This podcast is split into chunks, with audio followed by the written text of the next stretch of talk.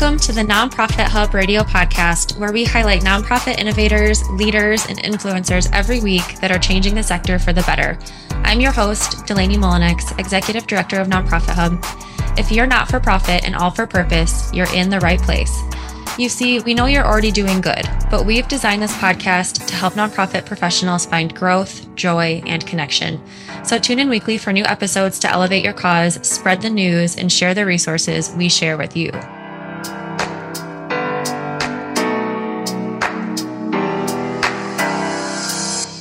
We'd like to thank DonorBox for sponsoring today's episode of the Nonprofit Hub Radio podcast.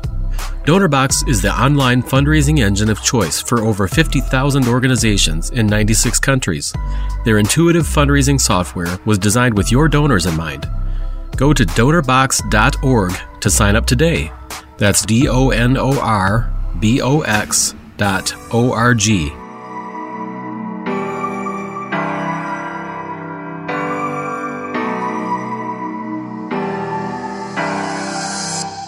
Hello, everyone. Delaney Mullennix here with the Nonprofit Hub Radio podcast. In this episode, I speak with Khari Brown.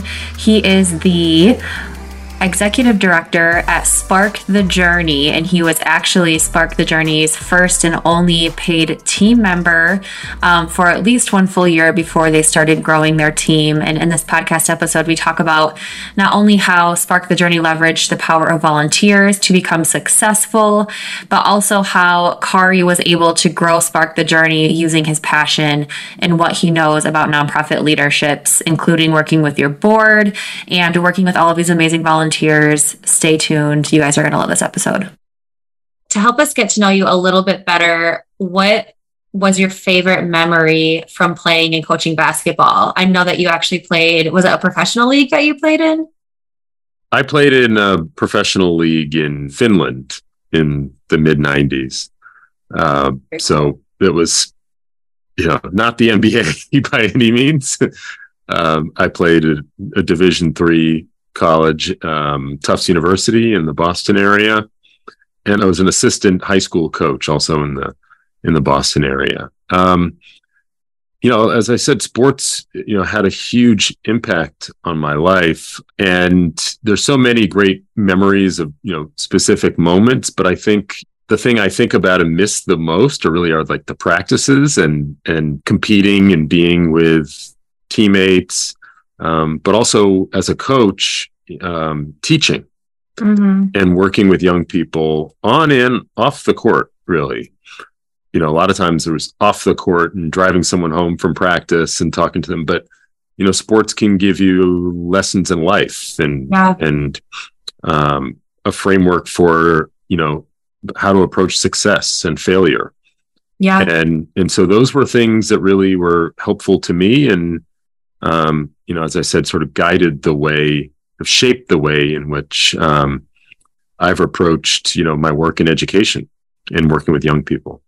Yeah, absolutely. I, I heard you say at the beginning of that that one of the the best things about being involved in sports is that it kind of creates a sense of community, um, and that you kind of have this network and family of people who you spend so much time with practicing and being with and playing with and going through like tough times, like when you're training or learning something. And that's something that I think is so applicable to other work is that anything you do takes practice. Um, any type of professional development that you're doing, you just need to practice it. And I think some people just want to pick it up right away and like do it right away. But even as early, like in elementary school, when you start learning sports, it's the same thing. You just have to practice and learn. Um, so many things, you know, practicing, learning how to compete and win, but also, you know, dealing with losing. Yeah. Getting yourself back up and yeah. you know, I until... also love I also love even like physically um learning how to listen to your body. Um mm-hmm. mm-hmm. if like you're burning out, if maybe like physically your body's saying like no, stop, take a break, you know, mm-hmm. refresh, heal. I think that's all very important to leaders too. Absolutely. Absolutely. Mm-hmm. Well, tell me a little bit more about Spark the Journey. It sounds like you you got brought on as the first paid team member. Um, and it was more of a working board. So yeah, I mean, share share the share the story, please. So our mission has evolved over the years. It's always been centered around, you know, we're in the Washington D.C. area, and working with black and brown young people who uh, are from low income communities and helping them achieve economic mobility through um, mentoring towards college and career success. Um, and as I said, the the specific program has changed over time. That's one of one of the reasons we've been able to stay vibrant and grow consistently year after year um, for more now three decades. Our mission today is to provide mentoring in a community of support, you know, that helps young people um, chart their own pathway to college and career success. Um, historically, we've had a you know a, a, a outsized focus on college enrollment and um, you know four you know four year degrees as the as the pathway to economic mobility for young people. Yeah, we're now um, you know we're still doing that work, and now have a um, increased focus also on two year degrees and workforce certifications and helping young people uh, who may not be you know pursuing a four year degree yeah but are yeah trying to achieve economic mobility through the workforce directly. Yeah times have changed a little bit. I think people are finding a lot of more value in those those trades. Um and i mean i don't know if you have how did you guys i mean how did you come to discover that that shift? Well we have seen and i had seen you know because i've been doing this work for so long um, I've seen some gaps with our alumni uh, who, you know, had done all of the right things and achieved degrees and uh, made the financial investment in you know student loans and and you know I was concerned that you know many of our graduates were were not achieving economic mobility or developing some some element of wealth because they had so much debt. Yeah. Um, and you know, as uh, in their 20s and early 30s, so that's become an increased, it, you know, has been a, a focus of ours for a while, but the pandemic really accelerated this need, you know, so we had been seeing in 2018 and 2019 um, are more students, you know, opting not to go directly into college right out of high school, and then the pandemic, you know, um, really precipitated that. So we've been looking for ways to provide more workforce training and services and um, and doing a lot of that work through partnerships now and trying to connect our students to programs that offer great connections to employers and training programs. Um, a big one that we're working with is Year Up um, in the national capital area. But um, we have a, a collaborative called the Talent for Tomorrow Alliance of five nonprofits who are all working with a similar population and and finding ways to um, join forces to get better outcomes for the young people that we're serving and to be a little bit more efficient in the ways that we're doing it. I love that. Tell me again the name of that collaborative. We're the Talent for Tomorrow Alliance. Amazing. And and so yeah, our our idea is that by working together that um, you know we can make things a little bit easier for ourselves, but more importantly, help young people achieve because you know, we're all working in areas that are uh, have deep, deep roots, or you know, systemic racism and income inequality. These are things that are really tough for a single organization to um, deal with on their own, mm-hmm. and and so these issues are complex, and it requires, you know, if you're a direct service organization, you have to be streamlined and focused on doing a certain thing and try not to be you know too widespread in what you're doing. The needs of the young people are much more widespread than that. Yeah absolutely. How did i mean this conversation comes up all the time partnership and collaboration in the nonprofit space and how you need to not see people who have similar maybe similar missions but definitely sever, um, similar visions as competitors in the space. And strategic partnerships are where a lot of consultants and people in the sector will find the biggest deficit in in the sector and like its limited potential. How did you how did the five organizations that are now in this alliance come together? Did you all have to admit um, what you were the best at and what you weren't the best at and drop that programming from your own internal structure to allow the other person to thrive in that space and then for you to thrive in yours? Yeah, that's right. I think we we came together because we each had a specific expertise in a thing that you know the other organizations didn't want to try to replicate. Mhm. And so I think by aligning around our strengths, you know, we can um, support each other. hmm Uh, we, you know, we get a lot of encouragement in the nonprofit sector to partner, but Yeah. not a lot of support to do that. Right. hmm And so it is hard, you know, because we have to compete sometimes for resources, whether those are, you know, funders, volunteers, um, employees, you know, all of the things, right? Yeah. And and so it's it's it's not easy. Yeah. So, I mean, you did mention that the, one of the benefits of this alliance was maybe some things became easier, but mainly the benefit was to increase the impact that you were having in the areas of the community that you were wanting to have impact. Am I hearing you say that it didn't increase support of your nonprofit organizations, or do you feel that the alliance formed like stronger trust with donors across all five organizations? Oh, I think donors are responding. Um, I think the challenge is in getting, you know, significant seed funding to cover all of the extra time it takes to build uh, The leg the partnerships. Yeah, yeah, yeah, to cover all of the staff time.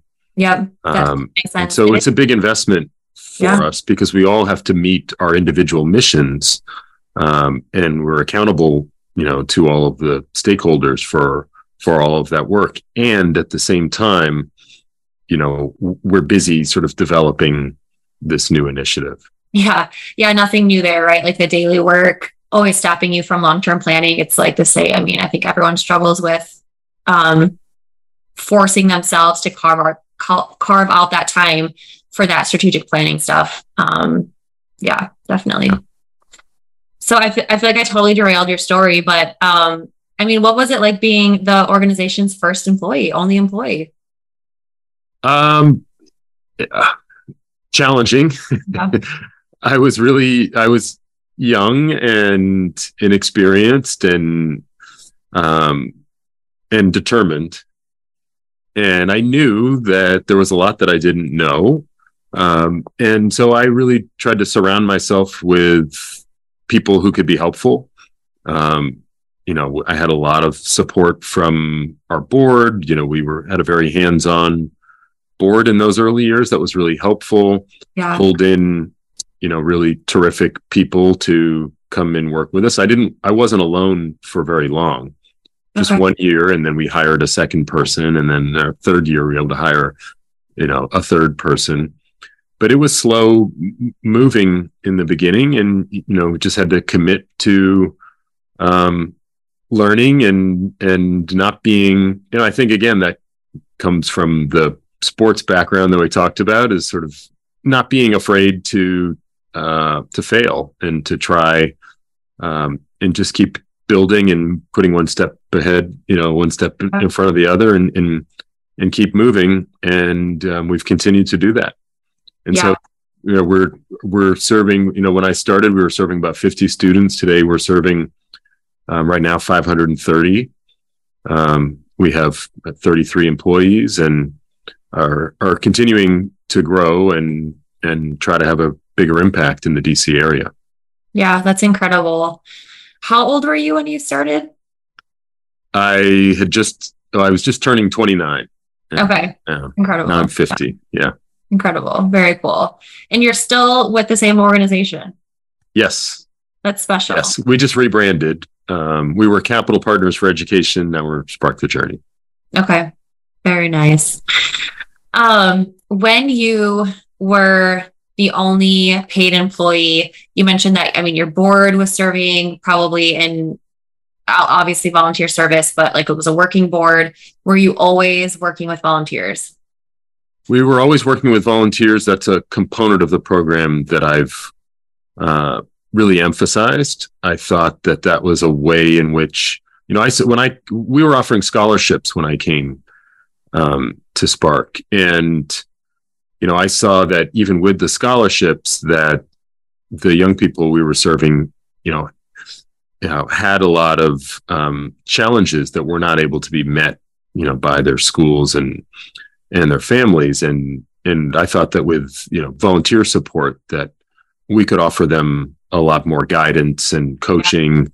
And so it was not just the personal support that we offer, you know, in our one-to-one mentoring model, um, you know, where the young people get guidance and coaching um, on an individual basis, but also offering programming, you know, whether it's college preparatory, um, you know, SAT classes or helping to explore the college application process, study skills, um, support financial literacy, whatever the um, career exploration, all of the other things that um, you know higher income kids already have sort of built into their networks and their families, and that our you know our students didn't have, mm-hmm. and so it was it, it, mentoring and additional um, college and career programming that's made a big difference.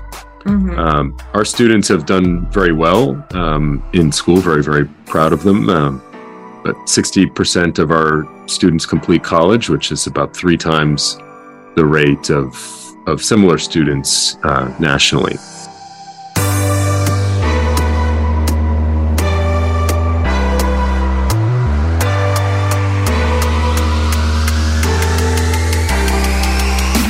Hi, this is Kevin Burgess, the editor of the Nonprofit Hub Radio podcast, and I'd like to tell you about today's sponsor, DonorBox. DonorBox has a simple mission to do everything possible to support nonprofit organizations in their efforts to make a difference. From hitting your first campaign goal to growing into a sustainable and thriving nonprofit, DonorBox makes it easy for organizations to maximize donations and attract more supporters. From charities to social impact groups to faith based organizations, DonorBox delivers a simple, seamless donation experience for your supporters. So visit donorbox.org to sign up with no setup or monthly fees and no contract required. That's donorbox.org. Now let's get back to today's episode. Everyone has heard this before like it takes a village um, to raise a child. And like you said, like schools and families aren't able to always provide everything for a child to set them up for success um, especially in higher education. That's a whole other story. But I remember I was actually in social work prior to um, to nonprofit management, and I had the opportunity to work for.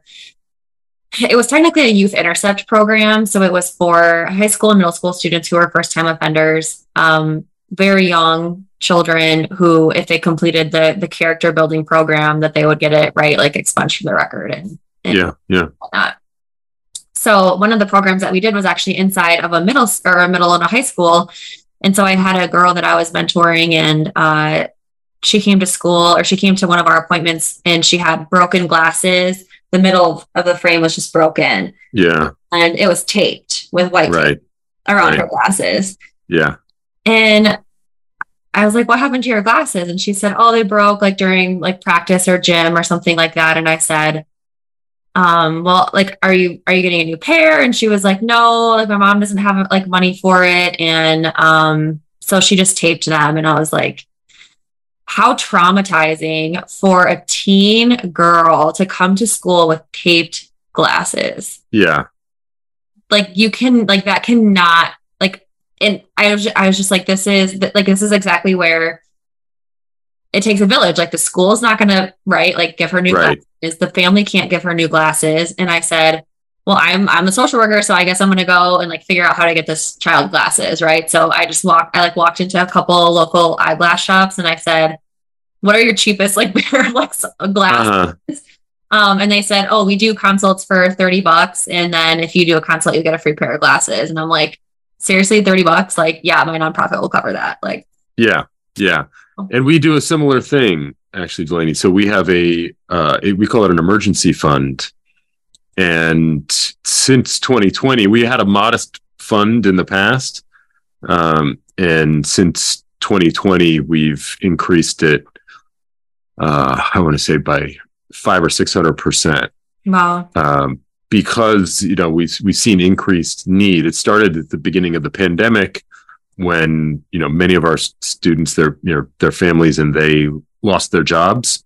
Yeah. And remember and that was the pandemic started in march we had a crisis of a lot of families not being able to make the april rent. And so we raised a bunch of money to be able to distribute funds to families to be able to help them pay their rent and get groceries and we've just continued to do that. So we we also you know do things like glasses and computers and um, but even some of the basic things. And it, you know it's hard to expect a young person to achieve if they're hungry if yeah. they don't have basic needs being met. You know you, you, you can't think about higher order things if you know until those basic needs are met. And so yeah.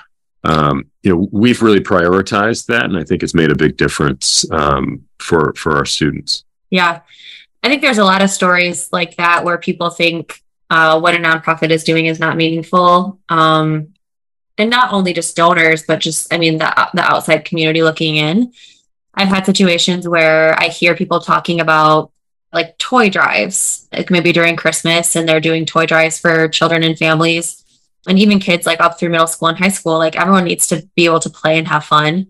And I've literally heard people say, I'm not giving like you money to buy toys for people. Like they don't need toys, right? Like they need clothes, they need food, um, they need access to education and stuff like that. But if you look at psychology and development of the brain, like active play is sure. so fundamental. Mm-hmm. Like you cannot function. Like you can't just like like that was actually just as important as food, water, shelter.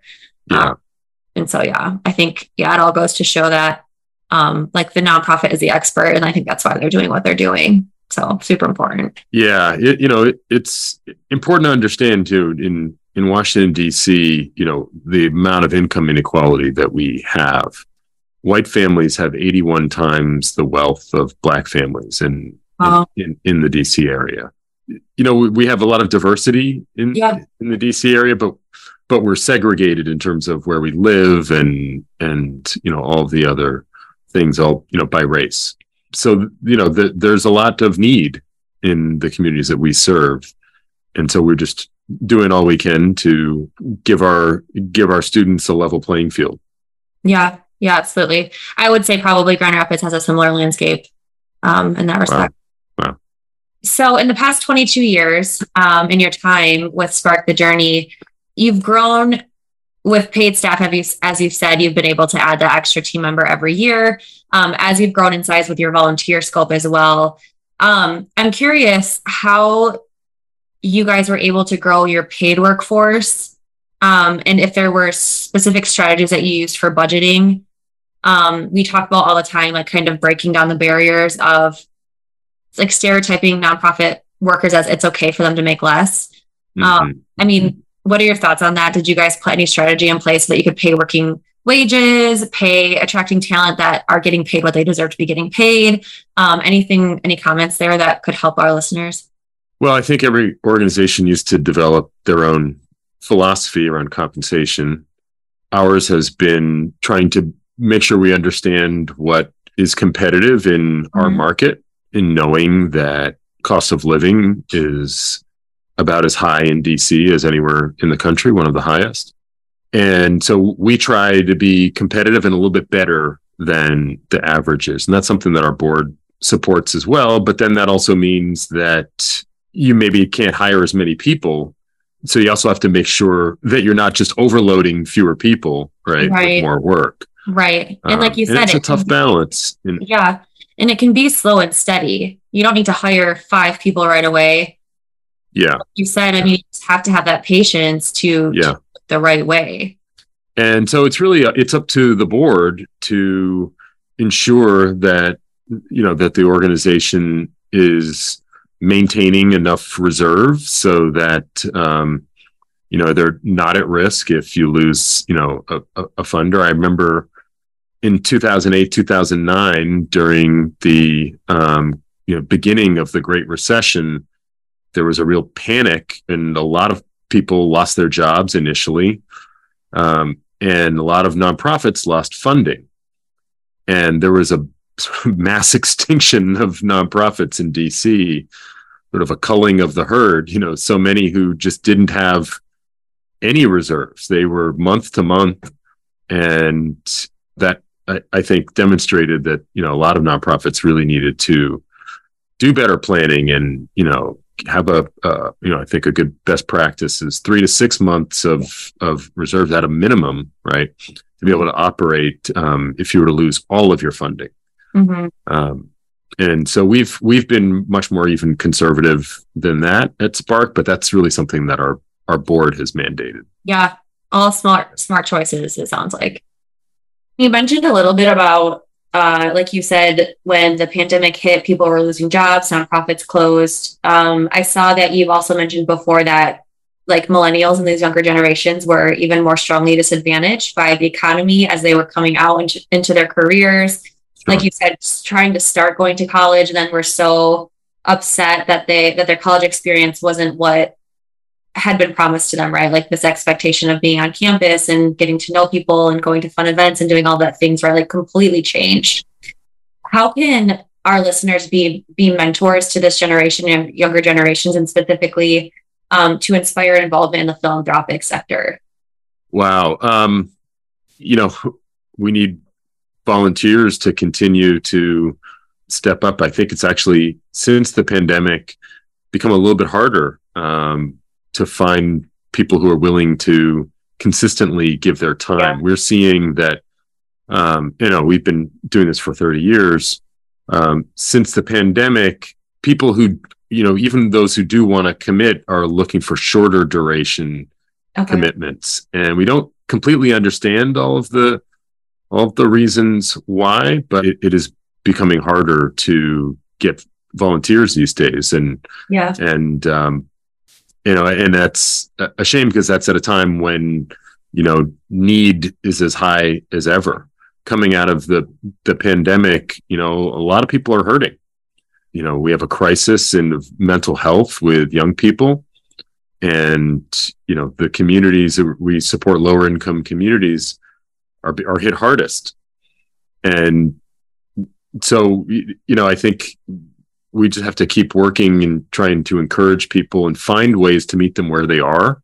Yeah. Um, I mean, that has to be one of the ways that you've retained volunteers for so many years. I mean, have you guys looked at changing the structure of your volunteer? We, we, you know, our team is so, so thoughtful and creative and always looking for ways to be responsive to what we're seeing. Um, so we used to do a lot more things in person and, you know, we, we were forced overnight to have to take our whole program online in March 2020. Yeah. Um, you know, when we tried to bring people back into person, we're seeing that we're the the um, the rates of of uh, participation are lower for our in person things than they were pre pandemic.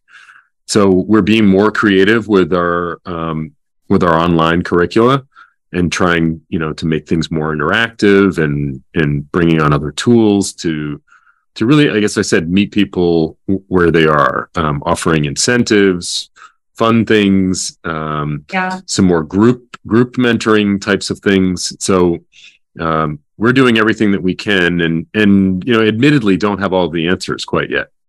Still yeah. working through it. Yeah, of course. Um, well, we always try to include a segment at the end called "Good News for Nonprofits" because there okay. is good being done. Um, what is some good news that you can share with the nonprofit sector? Yeah, I think, you know, in light of some of the hardship that I that I touched on, right? The need, the increased need. Um, and also, you know, in 2020, you know, I think there was a lot of pain around um, you know, racial justice issues and yeah. you know following the killings of George Floyd, Breonna Taylor, Ahmaud Arbery, et cetera you know, we've seen that that funders are, I think, are being responsive in a in a different way. So I think more funders are um, offering general operating support, you know, as opposed yeah. to being, you know, having their support being restricted to things. Yeah. Um, I'm seeing that the funding community is um, putting a greater priority on seeing organizations that are working in communities of color having leadership yeah. of color. Yeah. Right. So I'm seeing more changes in the nonprofit sector um, than perhaps in in corporate America, and it's encouraging that you know for nonprofits that our funders are being at least many of our funders are are getting on board with things that probably should have been in place a long time ago. So that's encouraging, and that means that you know folks are listening. But we have to keep we have to keep pushing, right? We have to keep shining a light on the things that that aren't working as well. And there's a deep deep connection between you know sort of what happens in corporate America and what makes it to the nonprofit sector. Yeah. And I think we just have to keep putting pressure on those who have power in making sure that that power is becoming, you know, is distributed. Yeah. Yeah, of course. Definitely supporting uh black and brown led nonprofits who are also supporting BIPOC community. That's definitely something that Nonprofit Hub is trying to focus more on as well. So I love that that's something that you mentioned because I do see I do see the emphasis too. Well, thank you so much for joining us, Khari. Any last words for, for the Nonprofit Hub tribe?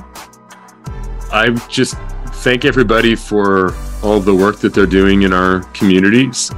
It's important, important work. We need more and more um, leaders, you know, pushing us forward. And I just appreciate everyone and wish you all the best. Yes, wishing you guys all the best. We'll talk to you guys next week on the next episode of the Nonprofit Radio podcast.